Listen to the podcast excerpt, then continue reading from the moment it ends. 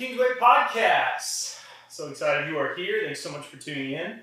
Um, have enjoyed uh, the last few weeks and putting Jed on the spot, making him come up with answers to questions he found out he's supposed to be answering minutes ago. uh, we're going to film uh, our next episode in just a few minutes, even though you're not going to see it till the next week. Uh, potentially, but um, we are going to do our top 10 songs of all time. So I encourage you to tune back in next week and check that out. Um, they will not be based on anything other than personal preference, possibly some algorithm and mathematical equations that Jed has somewhat looked up and figured out, but also just personal reactions uh, and feelings. But today, uh, before we get to that episode next week, today I want to do something a little bit um, more serious. And, uh, you know, time to time we like to learn and we say that we love to learn. That's kind of the purpose of this channel. And uh, one of the things that I've just, I've kind of decided that I want to kind of wade into a little bit is sometimes the thing that we run away from, the things that sometimes we pretend um, that we don't, we don't have to talk about, or sometimes we pretend that we shouldn't talk about, or maybe we just feel uncomfortable, or that necessarily we're like, I don't know if we should do this. I I want to I want to kind of lean in. Um, today we're going to talk about a topic that I'm not excited to really necessarily broach or to discuss because it's one of those topics that kind of hurts my soul, kind of makes me sad. But I think if we don't talk about it, and if I don't choose to talk about it, I think my silence and my lack of talking about it um, deepens the pain, not only in my own soul, but I think it also deepens kind of the pain of past discussions, even things that have been said on this podcast. So, that being said, I hope that you'll listen to this in full. I hope that you'll give me space to learn and grow. If something that I say doesn't come off just quite right, I'm still thinking through and processing a lot of what I'm going to discuss. And uh, I hope that you'll take the time to do your own research and not just take the words that I say. I'm going to do my best to keep the facts the facts, um, to not make uh, outlandish claims or you know, declarations, but to just discuss the subject matter. So now I know that's enough of like the preamble to what I'm going to say, but I wanted to make sure I said that first. I've talked about Ravi Zacharias a ton on this channel.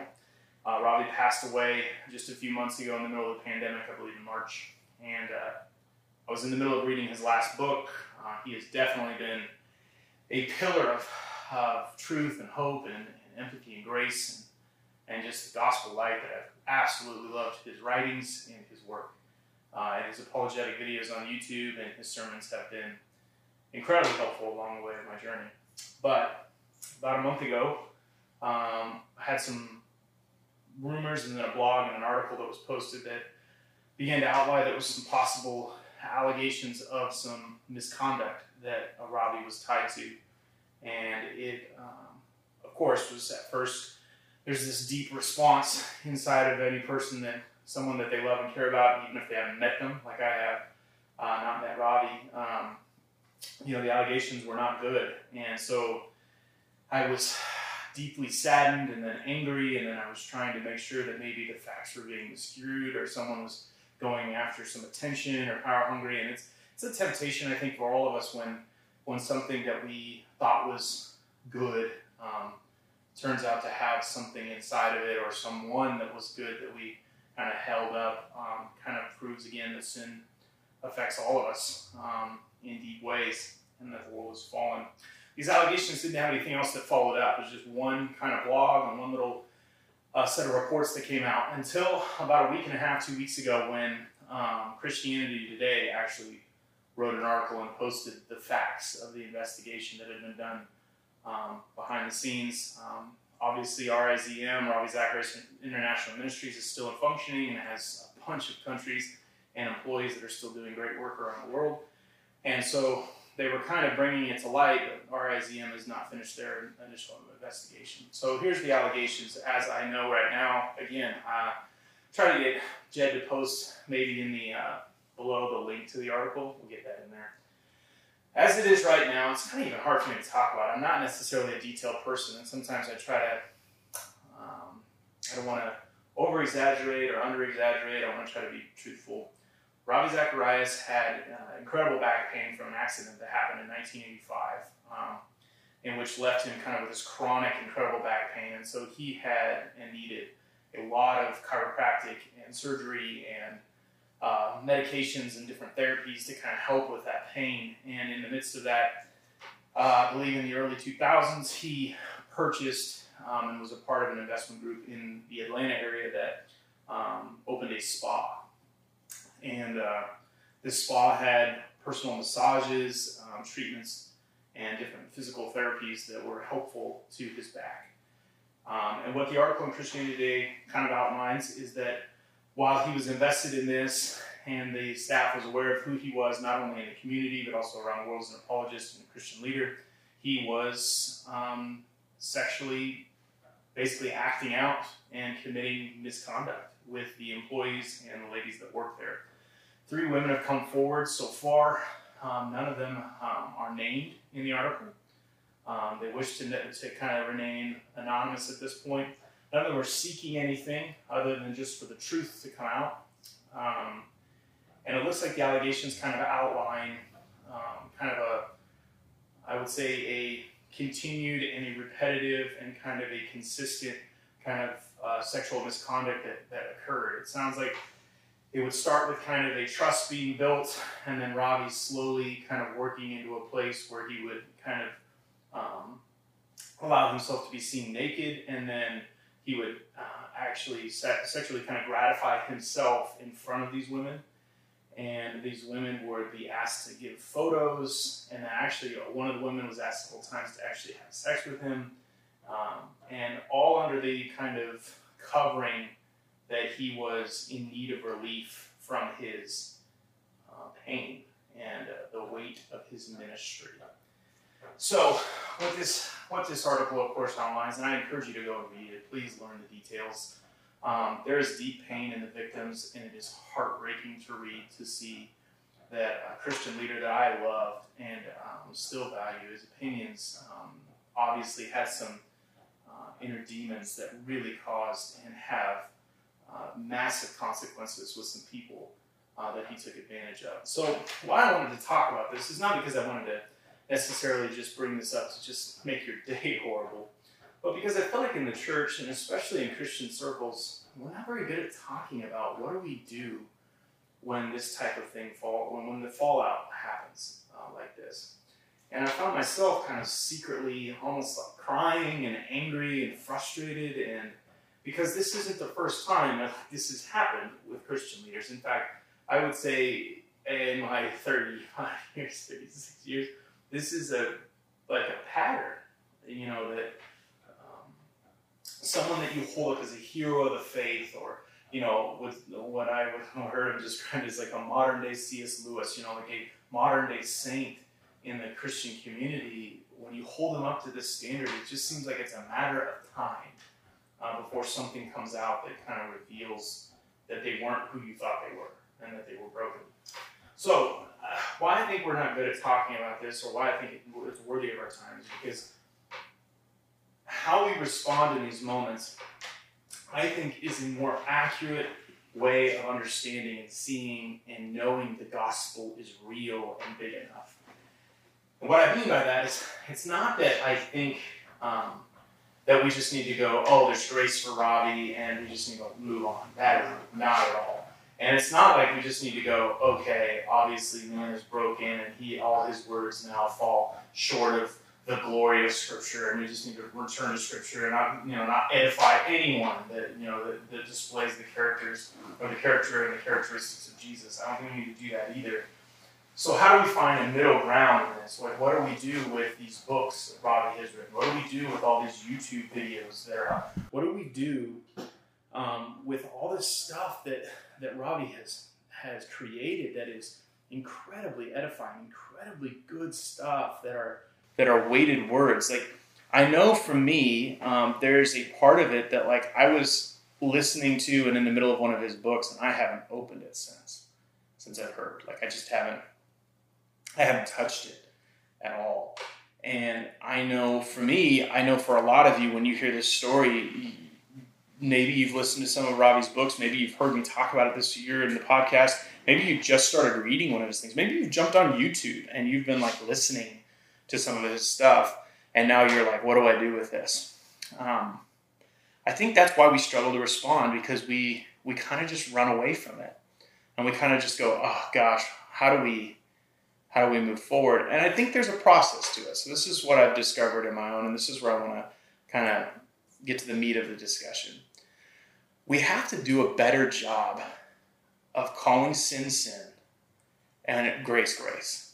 And what I mean by that is there has to be a place where we do not minimize, marginalize, or underwrite people's suffering and pain by sin that is caused by someone else because they have done great things or because they have incredible um, influence in the world and that they have a chance to do great things for God or for kingdom work. We cannot do that. And if we choose to do that, um, it only hurts not only him, I think it, it would hurt the person that commits the sin, him or her, but I think it also hurts the victims and it ultimately it, it minimizes and marginalizes the price and the reason for the cross and the reason that Jesus came. In the same breath, we cannot minimize or marginalize or forget about or not count grace. We have to remember that we all live underneath that. When John writes in his gospel, Jesus came as the full measure of grace and truth. I believe that truth is the revealing of the depth of our sin and our need for Jesus and who we are compared to who He is and what He has to do for what we have done. And I think the grace part of it is the covering of that, that truth, the revealing of that hope, that revealing of what we needed. My brother, who uh, lives in New York City, um, was the one that kind of, I've had a couple discussions with him. He actually wrote a response and stuff on through his Facebook page. And one of his comments that he said I thought was just brilliant. And what he did was he broke it down. I, I wanted to kind of show this or at least read pieces of this to you. Um, there's a part of legacy for spiritual leaders that kind of have this uh, this this struggle in your brain, right? Of grace and sin being called sin, or the truth of the damning thing that this is. And I wanted to read this this little section. Um, for spiritual leaders, the fear of the damage of retribution or income or vocation cannot outweigh the need for honesty and integrity. The stakes are too high. The church has chosen time and time again to protect their predatory rather than their survivors, uh, the predators rather than the survivors. Immediate attempts to downplay the suffering and recoup reputations in the face of accusations are some of the precise reasons why survivors do not come forward in the first place. The women in this story say they thought maybe they had done something wrong or were afraid of what might happen if they came forward. This is dynamic. I see take place. This is a dynamic I see take place when famous pastors or leaders are at the center of these things. I think it's part of why it's not. It's not until after the person has passed or other people have come forward that allegations come to life or come to light when I when I read that, I feel that tension that we're talking about, right? You're in this place, if RZIM is ministry, or if you're in this place as like myself, even in the immediate response to hearing about the allegation of like, you want to just go, yeah, but, yeah, but, yeah, but, like all the great things that he did. So here's here's kind of how I want you to think about this, and this is what I'm kind of molding through. And please leave a comment um, you know, I would love to continue this discussion. I hope that you're taking the time, but we have to learn. We have to learn how to call something out in someone else and to recognize that that is actually what Jesus would want us to do in a loving, real way. And we have to, in the same way, be ready to pay the price of grace. Um, so when David, the guy, the man after God's own heart in the Old Testament, is edified at the end of almost every story that you hear as like this guy that did great things for God and and you know united the, the, the nation of Israel and all this stuff. We, for whatever reason, because of the time gone by, we forget that he was a terrible dad. That Absalom had to do what he wouldn't do, step in to actually um, bring conviction to his brother that had raped his sister. We forget that David had basically taken advantage of and misconduct of taking a, a, woman off her rooftop and bringing him into his own home. impregnating her outside of her own marriage, and then having her husband killed so that he could take her as his bride. And those are the things that we read them as fairy tale stories long ago, but what they don't really ever do is make it into the real world. But yet, I would be one that would preach his psalms and his songs. And we quote his things, his prayers, and his heart all the time. We have to get better at hearing the victims and the hearts of the people that are crying out. We have to get better at focusing in on some of those pains and not ignoring them.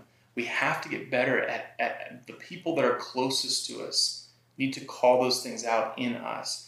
I just wonder, and my heart breaks for the people that were super close to Ravi, that we don't know yet if these allegations are completely true. I want to make sure that we say that, but it sure seems like they are.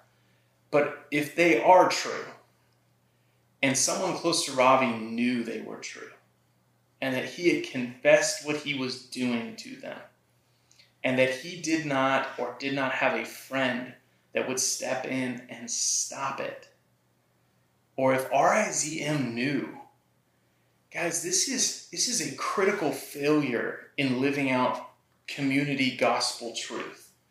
It just really is because I think the recovery process of someone is the fullness of the gospel. If that's confessed, if that's admitted, Ravi gets a fuller experience of grace before he dies. Like there's a, a chance for him to fully receive the grace of God before he dies. But instead, if these are true, he dies without ever experiencing that. Maybe internally he had a conversation with Jesus. Yes, maybe they had talks and Jesus' grace still covers him. I believe that, but there is a brokenness in him that never experienced the fullness of the gospel because the truth was not called out and grace was not able to be extended because the, there was non-negotiable line in the sand that was drawn that this is not okay to accuse someone at this position in this height, to talk about it, and to have a chance to actually have these things come to life. Now, why this is extremely scary is because I'm in a position where I have people that look up to me.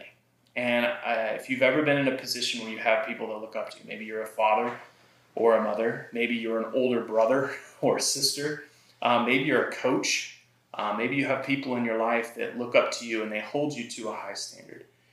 It is incredibly hard when you fail and when you make mistakes and when you do things that hurt other people around you. I want to be incredibly clear here. Not every sin needs to be confessed to every person. And to receive grace, it does not necessarily mean that it needs to be brought to the light to the full community. But I will tell you this if you are not willing to confess a sin to another person and ask humbly what the response should be to your sin, uh, you're not being repentive and you're not actually experiencing the fullness of grace. And if you have a person that has been told something by someone else, that they've confessed something, that they're hurting or taking advantage or doing something to hurt another group of people, maybe it's an addiction, maybe it's something that's that's going on, and you're the, the person they're confessing to, you have a duty to talk to someone else and to help them get right. I can't imagine the guilt that would be on my on my heart if I was the one that Ravi had confessed this to and I didn't say anything please, we need to get better as a church at talking about the things that are happening. I know it's hard. I know it's difficult. I know this is a challenging time to be alive because we have false allegations that sometimes do, and sometimes do people do seek vengeance or vindictive things. But but it, for the light to be light, truth has to have a chance to come out. And I do believe false allegations are most of the time vindictive or, or whatever, but they sometimes can be with a good heart. They just misinterpreted, saw something wrong. And the truth most of the time comes out. Not always, but most of the time it does. So I want to end with this little piece that my brother wrote that I thought was really well. And I thought he responded, like I said, to this article in a really cool way. And his conclusion um, is this, and I, I really like it. My hope is that the commitment to truth and justice for the survivors is what drives my urgency around this. It's not about tearing Zacharias down, but rather raising up those who have been trodden on or down upon. My own faults are, are legion and are, are, are legion and truly who are among us. My own faults, um, uh, who are uh, my own faults are legion and truly who are among us could not be led into very dark places. It's a precise. It's precisely because of the uniqueness of our moral failings and the trappings of our leadership that we should do better. It starts by, by, by taking claims of survivors of sexual assault and abuse seriously, regardless if they come from our heroes. That's the truth of what I'm saying is this. Eugene Peterson writes The greatest struggle of a pastor and a people in influence in Christian circles is not lust and it's not greed. It's not even what he would call pride. It is the crowd. And what he says is when you have a group of people that had elevated you to such a level, it can put you in a place where you you take advantage in a really poor way and you can get led astray unintentionally to a bad place. And I think we have to get better at not being afraid to stand up for those that are forgotten, that are neglected, that are abused. Though it's difficult, though it's challenging, and though when I say that, I know myself I have to be careful in my position. I know I have to put things in place that would not allow me to be um, even seen as taking advantage of my power and my situation. And that's a challenge for me because I've told I tell everybody that I come in contact, especially someone at our church, you wait long enough, I'll let you down. There's just no way around it. You wait long enough, I'm gonna mess up, and I'm gonna need grace. Um, and I think all of us need to remember that. But at the same time, we cannot hold people on a pedestal that we're not willing to, to confront, having a conversation with, and to ask them to have accountability. So I say all that to say I know the story is still not confirmed. RZIM has basically said that they are uh, doing their own investigation and looking into the allegations. From everything I can read and say, it just looks like it's a matter of time uh, before we kind of get more of the details and kind of figured out. I'm not sure the way forward for RZIM. I think they have to do um, a really good job of being honest from this point forward because trust has definitely been broken um, and this organization bears Ravi's name. That being said, like I mentioned with David, the Holy Spirit has used Ravi's words in a powerful way beyond even what his heart um, could bear because he has reflected Jesus in my life. He has shown that. Um, and I think there's a part of his ministry that will have a lasting effect. But I think we need to all admit that this is also a part of his legacy that he, if these allegations are true, this is a part of the brokenness that was Ravi. Um, brilliant, incredibly kind, incredibly um, well spoken, and uh, an incredible leader uh, in his organization, but a man with, that had struggles and definitely needed Jesus, just like I know you and I did and do. So, I know I kind of babbled through that, and I hope that you give me some grace in the sense I'm processing this and figuring it out too. I may give an update as we kind of move forward and uh, give it a little bit more. It may not be a full episode, but we might just take a chunk at the beginning. But uh, like I said, we'll put the link uh, to the Christianity Today article, and I'll give you some space to look at it. Um, but man, don't put yourself in a place with no accountability. Recognize that the truth is the place that the gospel really does its best work and that you cannot be loved or loved from a fake place. And so, if you live in a place of um, not owning and repenting of your sin uh, to someone close to you and to God, I really truly believe you cheapen the, the effects of grace and the gospel in your life. So, that goes for myself, and I know that goes for you. Well, I hope you've uh, I hope you've paid attention. I hope you've stuck through it this long. Uh, leave a comment in there if you. Um, I know, like me, you're kind of grieving and mourning this maybe a little bit, and there's some anger even. That's okay. Um, I'm sure there was a lot of that with David too. And I know there has been some times in my life I've done some things that, um, yeah, disappointed my soul as well. Thank goodness for the cross. Thank, thank goodness for grace. Um, one of the core beliefs at Kingsway is we'll be known what we're for, not what we're against. And I'm for every person being edified, given the dignity and loved well like Jesus would. And so everything I do is to hope to lift up those survivors and to say that I'm sorry. Um, and I hope that uh, they find the grace of Jesus that would allow them to heal and that um, God would do a work in their life to show them that He, he loves them fully and completely um, and that He has not forgotten them. So you guys have a great and glorious day in the Lord. I hope you continue to lean into Jesus.